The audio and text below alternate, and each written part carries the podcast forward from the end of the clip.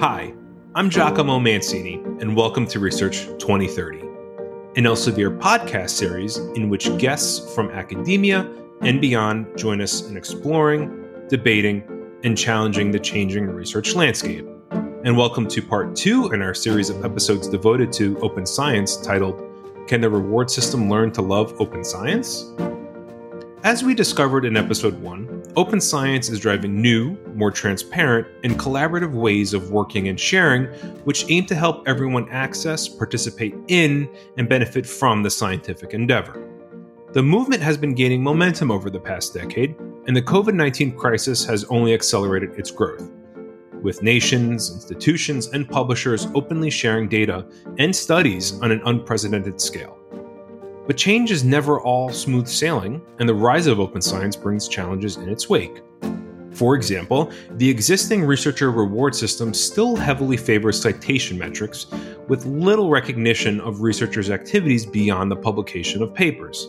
Happily, today we have Stefan Berghmans, Elsevier Vice President of Academic and Research Relations in the EU, on hand to help us navigate this complex topic. As you may recall, in the previous episode, he spoke with Jean Claude Burgelman part time professor of open science policy at Vrije University in Brussels, and the European Commission's former open access envoy, who highlighted the pressing need for new open science metrics. In this episode, Stefan is joined by early career researcher Veronique de Herde, whose passion for open science was sparked by her volunteer role with Eurodoc, the European Council for Doctoral Candidates and Junior Researchers. She shares her belief that open science could trigger a radical transformation of our research culture.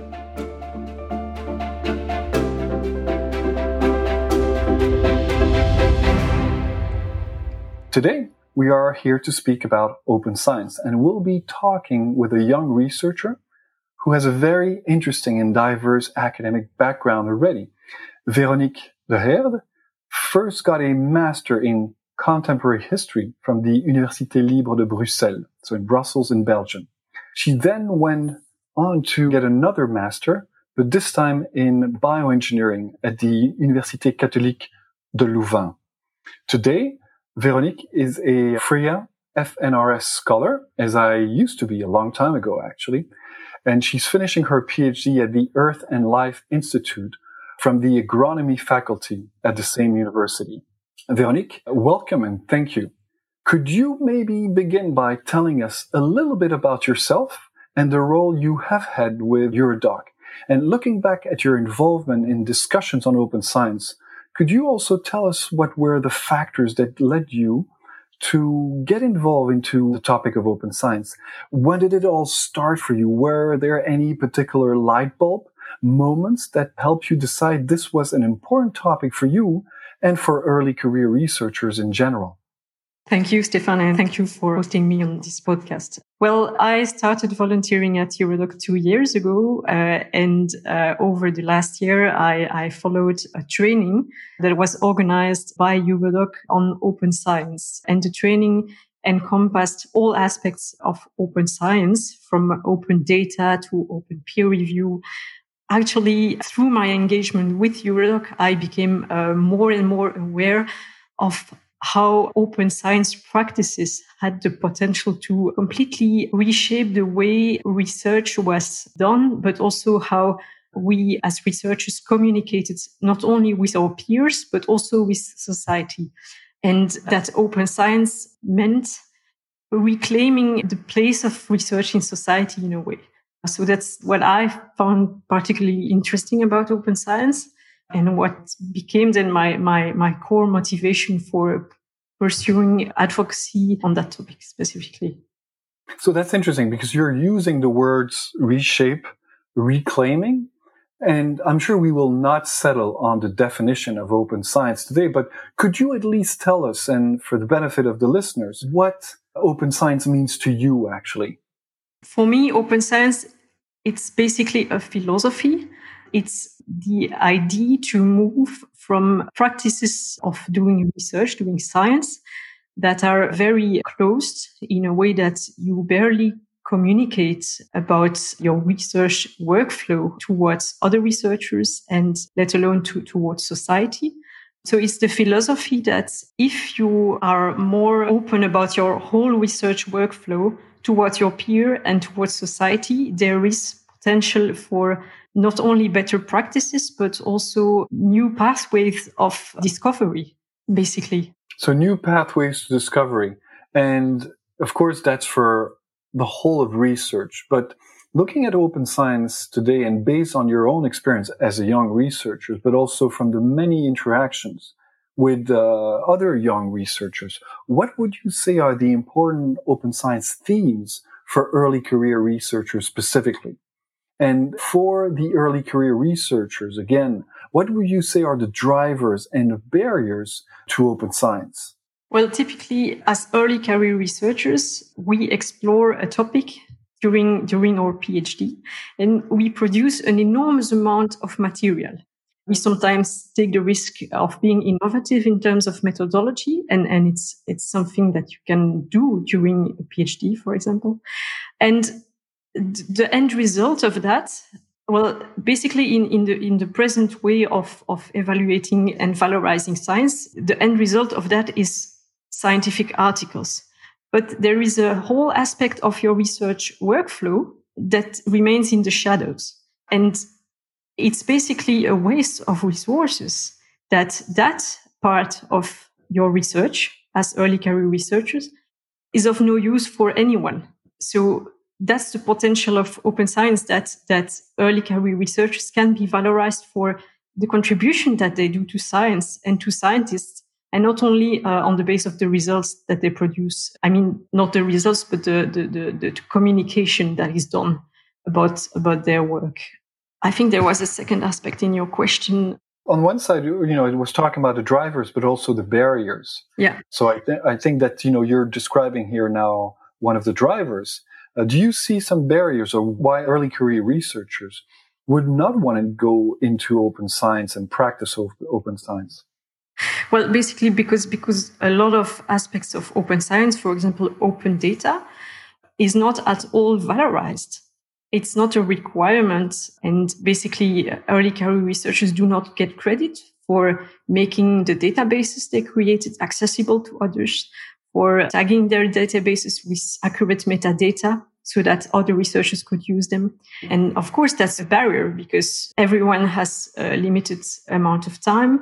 And of course, everyone dedicates his or her time to, to what matters in terms of evaluation, in terms of being able to apply for other positions. And there are many aspects of the workflow that do not apply for this. For example, many early career researchers probably go deep into a topic and that would make sense to communicate towards society about what they have achieved in terms of results. But again, that is not taken into account in the evaluation of the early career researchers.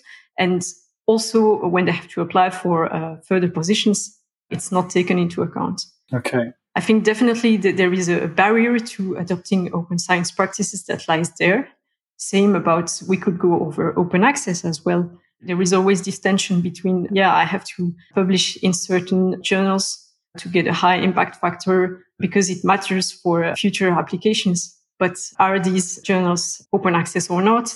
And yeah, when people have to dedicate time to things or energy to things that are not evaluated or valued, well, then it becomes a matter of, yeah, it's not strategic for them. And, and many aspects of open science do not answer to, to that, that notion that you have to be strategic with, with what you are doing.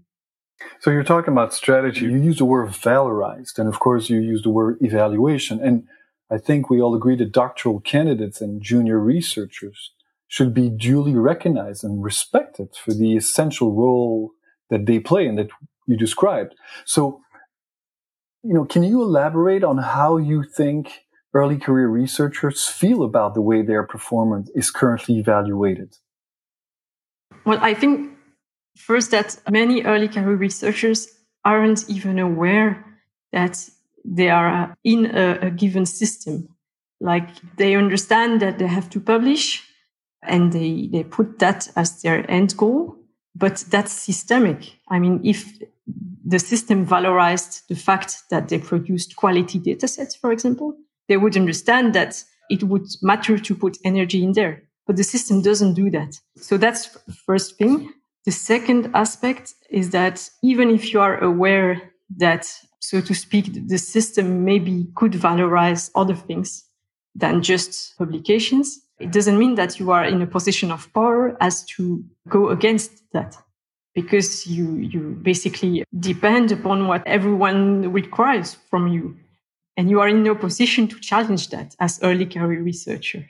So that's interesting because so what you're saying is that early career researchers are either not aware of the system in which they are in, or if they are aware of the system, they have no power over it. So do you think that in that context you just described, do they, like many other stakeholders, expect or even are they calling for a reform of the reward system in research?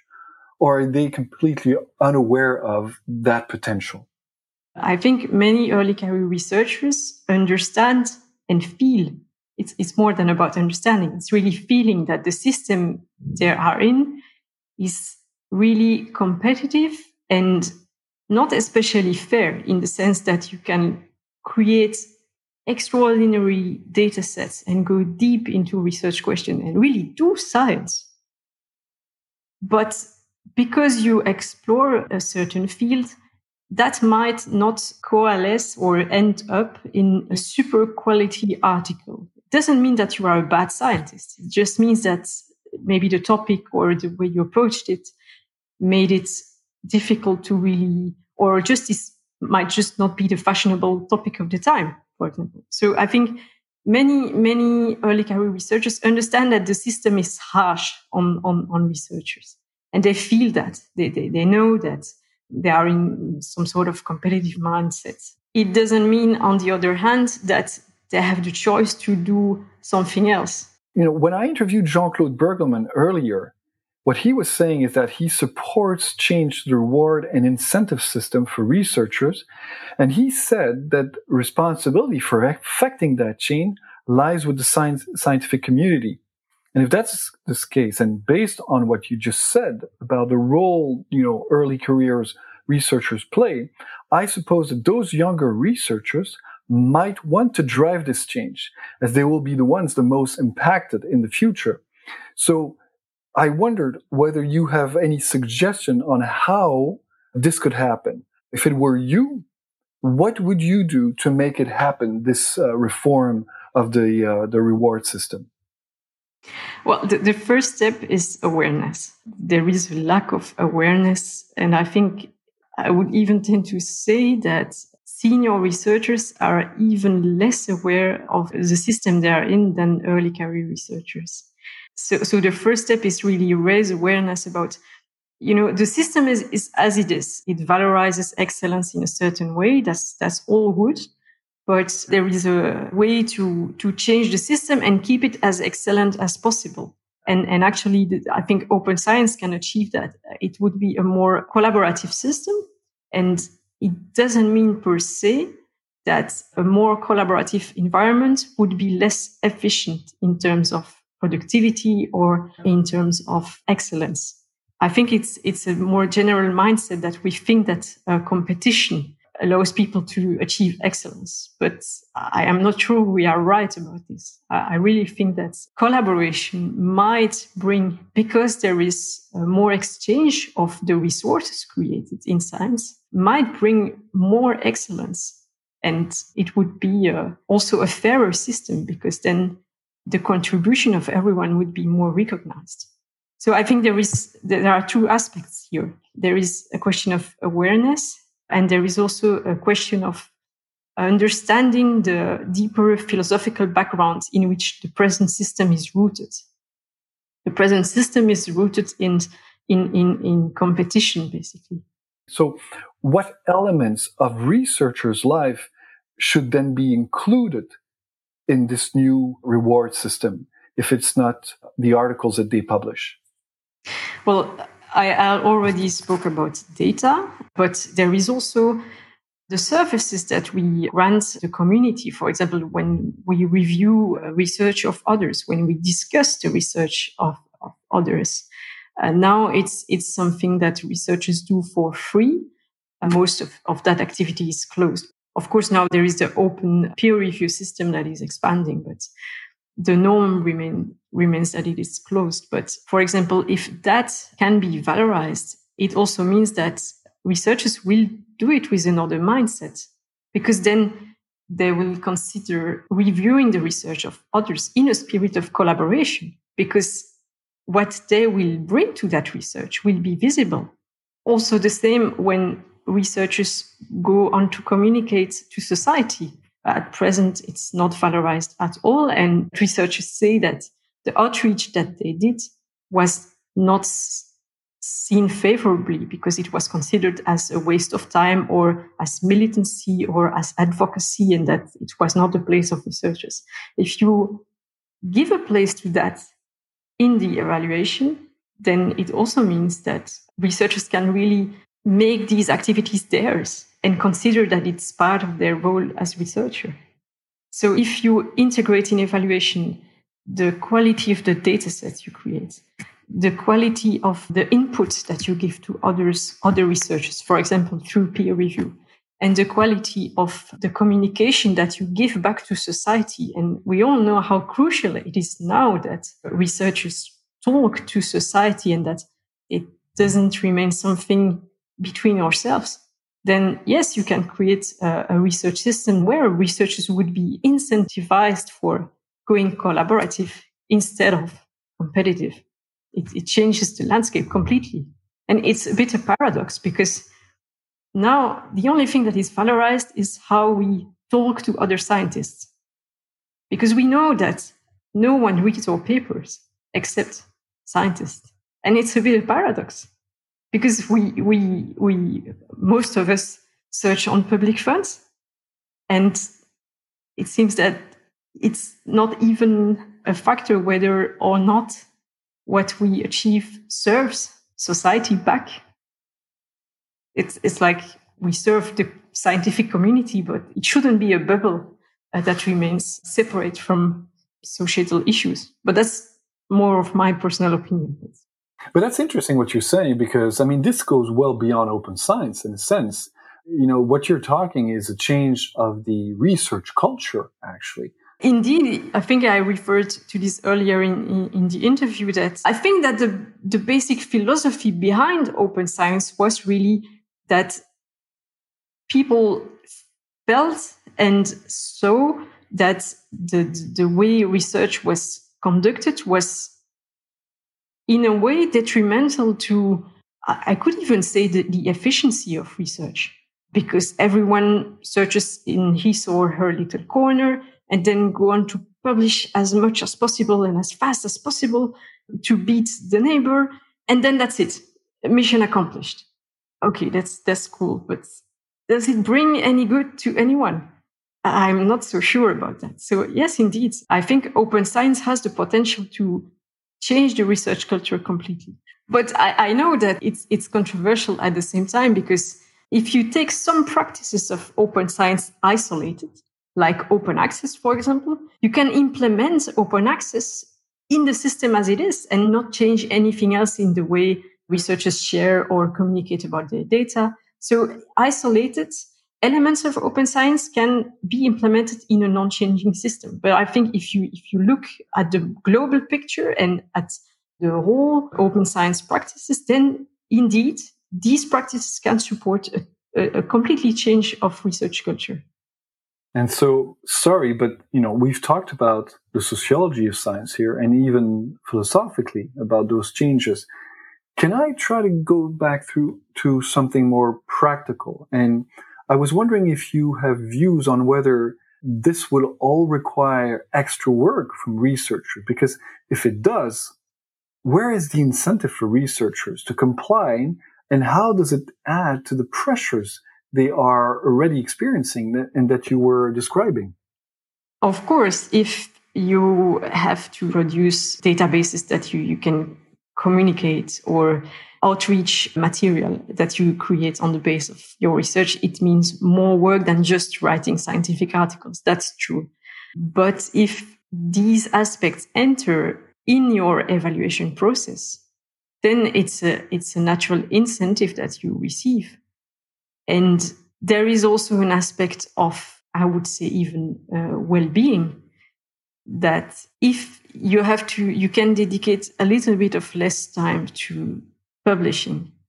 And, and we all know that there is this trend of, I mean, the, I, I don't know the, the exact figures, but I think the, the number of publications increases every year and it's completely crazy because there are more and more articles published and and people even question whether you can follow i think in your own field about everything that is published. If you dedicate a little bit less time to that and on the other hand dedicate a little bit more time to creating your database in a way that's making your data fair like we say findable accessible interoperable and reusable then it also means that that your daily life as a researcher might be richer because it creates a broader diversity of activities and, and maybe that you can also as a person feel rewarded if you if you dedicate some time to create outreach material and then that you realize that it really helped and then you might think further you might also think if if you create a culture where you have these different scientific activities so not only publishing, but all the rest. And that naturally, some people might be better at some parts of these activities. Well, if you are in a collaborative mindset, it's all right. Because the researchers who are brilliant at exploring and creating databases and data sets and analyzing these data sets, well, they can be brilliant at, at that. And you can imagine that uh, some others are brilliant at creating super outreach material. Well, then it's fine because we are in a collaborative environment and everyone can find a place that makes them valorized for what they do best. Let's take this and let's bring it to the, a broader global context because if you imagine that you work at a university that is indeed changing its reward and incentive system, like you're describing. Do you think that this could actually have an impact on your career opportunities? You've been saying now that, you know, it's a collaborative environment. But for example, will you still easily be able to go to another university in another country in Europe or outside of Europe where the system is not being changed? Or do you think it might affect the possibility for some to move to uh, the private sector, for example? I don't think that a collaborative environment will make us less productive. You might as well even produce more because you are involved in more team projects. It means that your name ends up in more projects the fear that our resumes would be less good, I think it's it's not it's not grounded. But then there is the question of what you can actually do and what are your skills. And, and then I could imagine that some could say, yeah, but then uh, I might lack skills in, in another system. But I, even that I'm not sure because if you are in a, a more open system, you, you will actually learn a more diverse set of skills. So I'm really not sure that uh, the fear that the transition would make us less competitive as individuals is grounded. I don't know if I am right or wrong, but I, I think that it's, it's often a fear that is put forward telling people, yeah, but if we change the system, you won't be able to sell yourselves to, to, to ultra competitive systems where uh, people publish, I don't know how many papers a year. Okay, but if, if you think about a collaborative environment, potentially you could end up with more papers with a more balanced effort. Maybe I'm, I'm a utopian or naive. I don't know, but that's how I see it. I, I really don't think it will make us less competitive if we see that from that angle. Well, many are like you in Europe. And that's how I'd like to conclude. I want to, to ask your view on, on Jean Claude's other statement that if Europe was bold enough to introduce a new research reward system, it's likely that other countries would soon follow. So my question to you is, can Europe lead this change? And how do you think it is progressing on open science and the reward system compared to other parts of the world right now? Well, Europe can lead this change like any country or set of countries could lead the change. I think leading the change start with understanding that the system in which you are is efficient in a way, but has also flows, and that these flows bring inefficiency, also in terms of well-being. I think Europe has definitely uh, a strategy in terms of open data for example, the EOSC project is clearly something they are trying to implement. That's certainly a good thing. I would say in terms of open access, for example, there is a lot being done, but not enough reflected upon the publishing system as a whole. And I think Europe on that aspect could learn a lot about initiatives, uh, for example, in, in South America, where there is a whole publishing landscape that is completely different from Europe, that is publicly driven. And Europe certainly has a lot to learn from what happens elsewhere. But I think also that there is an issue in Europe that is, I think many people are generally adverse, and that's cultural, to collective bottom up finance initiatives. And, and that's, I think, more philosophical, like that, that initiatives had to be individual and private. That's a bit how Europe built itself philosophically, at least over the last 30 years. And so the idea that we have to think collectively about what do we want as, as a system, that is something that has not entirely percolated yet. I think in the minds of the scientists and and the, I would I would even say, if I dare, uh, the, the general population. It's really something that that is needed now. We cannot let other people decide for us or take the initiative for us. And and and, and there there I talk about the scientific community. It's like it's easy but then you can't complain that you have something that is not entirely what you wished for. So there is a discrepancy there in terms of mentality, I think. And for me, that's the main obstacle to really be able to take the lead on that. Wow, what a way to conclude. I mean, do we want collectively to make a choice about the system we want, or do we want to leave that to others? Unfortunately, we, we have to stop already. But thank you so much for your time and uh, all your insight. Much appreciated. Thank you. It's clear that for Veronique, many of the points raised by our previous guest, Jean Claude Burgelman, ring true. It's time to broaden the system we use to measure researcher success and embrace open science metrics. Only then will researchers be incentivized to pursue a more open route. However, for Veronique, there is another step required first and that's an awareness building exercise. We need to encourage researchers to realize that they are operating in a competition based system. Only then can we help them feel empowered to change it for one that is more collaborative, effective, and ultimately fair. A new system that celebrates diversity of skills and promotes a sense of well being among researchers. And if you didn't catch Stephane's interview with Jean Claude, it's available now. And please don't forget to subscribe to Research 2030 so you are notified when future episodes are released. Are you interested in learning more about how open science might develop in the coming 10 years?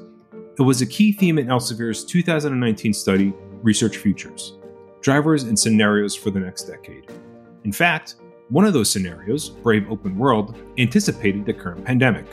You can download the report from the link available in our show notes.